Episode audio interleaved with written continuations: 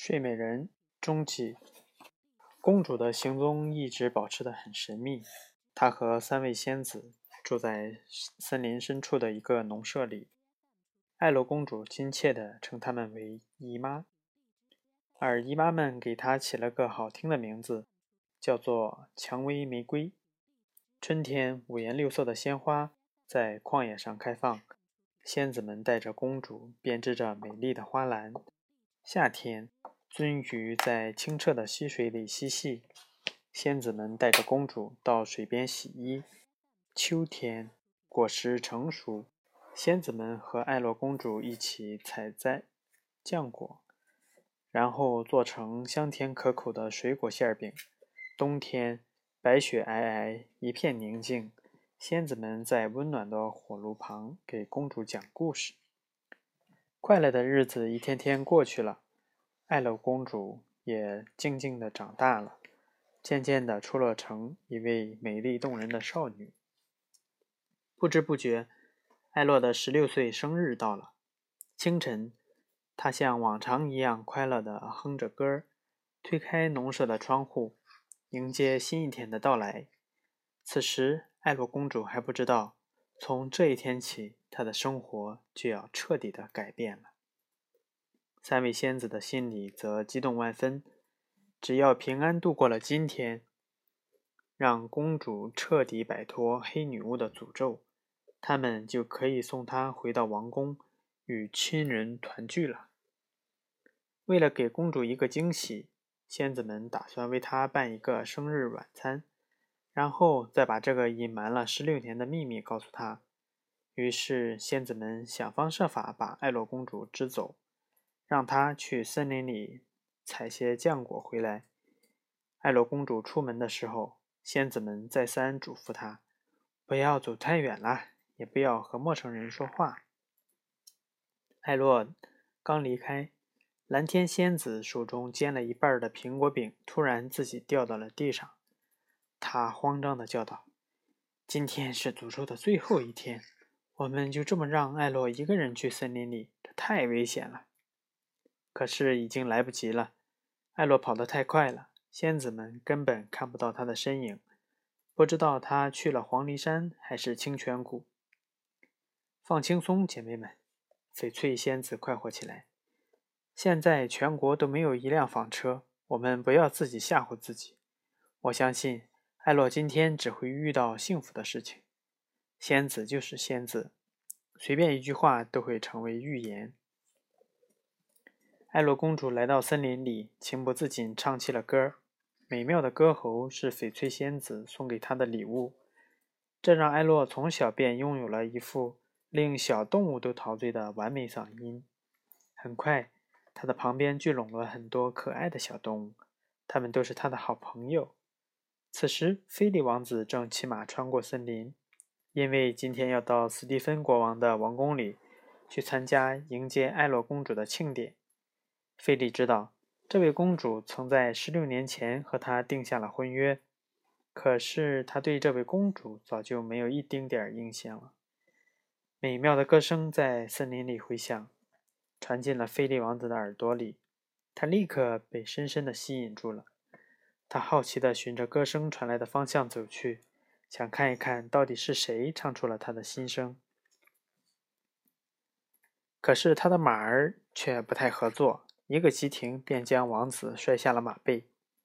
菲利掉进了池塘里，弄湿了身上的衣服。他只好脱下帽子和斗篷，将它们挂在树上晾干。一群调皮的小动物和王子开起了玩笑，他们叼走了他的帽子、斗篷和靴子，逃得无影无踪。菲利王子赶紧去追他们。恶作剧的小家伙们正是艾罗公主的动物朋友，他们跑到公主的身边，然后扯起王子的衣物，摆出了人的造型，逗得艾洛公主开心地笑了起来。仙子们从来不让艾洛公主接触陌生人，所以。除了这些小动物，她再也没有其他朋友了。艾洛公主的心里不免有些寂寞。她在歌声里唱道：“自己经常在梦里遇见一位王子，他高大英俊，还很浪漫。他和王子一见钟情，他们两个一起散步，一起聊天儿。菲利追到一棵大树旁，突然停下了脚步。他被眼前这位唱歌的姑娘迷住了。她的金色长发像阳光一样闪亮，嘴唇就像刚刚盛开的玫瑰那样红润。她的歌声如山间清泉般透明清脆，跳舞时的动作与姿态是那么轻盈优雅。菲利情不自禁地悄悄走到公主身后，然后轻轻拉住了她的手。艾洛公主大吃一惊，慌忙要躲开。菲利深情地注视着艾洛，温柔地对她说：“你刚才不是说我们曾在梦里见过吗？”艾洛害羞地低下了头，心里却已经被眼前这个年轻人非凡的气质深深吸引住了。他不再感到惊慌，而是微笑着接纳了这个陌生的朋友。菲利向艾洛伸出手，艾洛红着脸被拉上了马。马儿在美丽的森林里缓缓走着，他们在马背上愉快地交谈起来。时间过得真快，一眨眼就到了下午。分别时，艾洛邀请菲利晚上到森林中的木屋来做客，因为今天是他的生日。姨妈们为自己精心准备了晚餐和庆祝会。菲利吻了吻艾洛的手背。表示自己一定会来。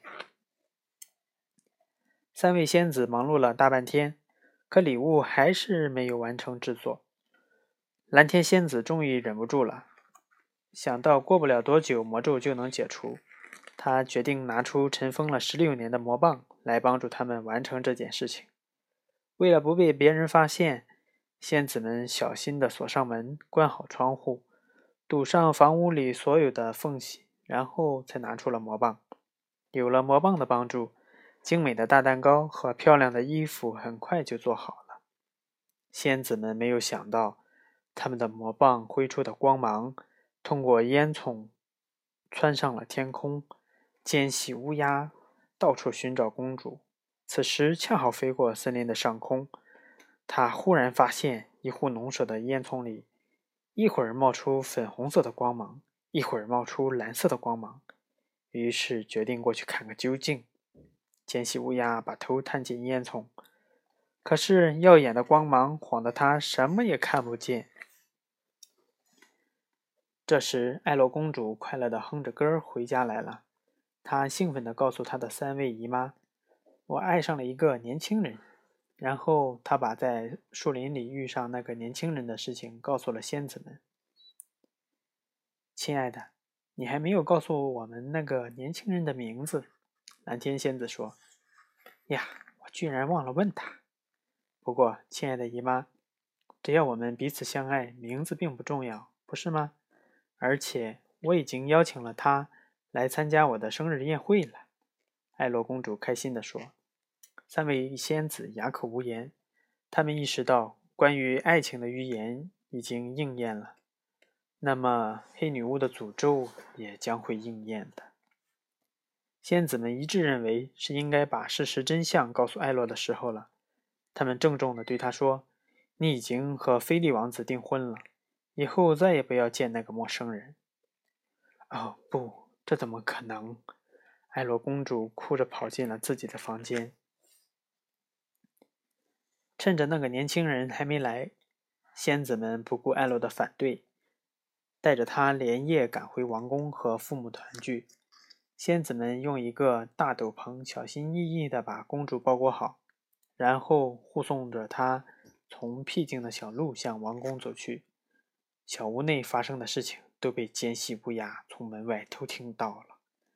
他连忙飞回去向黑女巫报信。就要见到女儿了，斯蒂芬国王既紧张又兴奋。哈珀国王也盼望着菲利和艾洛早日结婚。两位国王正在为未来举杯庆祝。王宫外传来消息说，菲利王子到了。刚一见面，菲利就对父亲说，他不参加迎接艾洛公主的庆典了，因为就在刚才，他爱上了一位乡下姑娘，并准备和她结婚。说完，菲利骑上马就走了，留下了目瞪口呆的哈伯国王。一路上，艾洛的心里只有那个年轻人，他伤心的想，恐怕再也见不到他了。仙子们带公主回到王宫，在仙子们去面见国王和王后之前，他们一再叮嘱艾洛，千万不要到处乱跑。谁知道他们刚离开不久，一团神秘诡异的绿光就出现在艾洛面前，公主仿佛中了魔法一样，跟着绿光来到了城堡的顶楼。在那里存放着多年前被藏起来的一架纺车。艾洛从来没有见过纺车，便好奇地伸手去轻轻地抚摸。就在这时，纺针一下扎进了他的手指，艾洛立刻昏睡了过去。原来，绿光正是黑女巫变的。看到公主倒在了地上，黑女巫狞笑着。然后再次消失了。他要去实施另一项恶毒的计划。今天就讲到这里。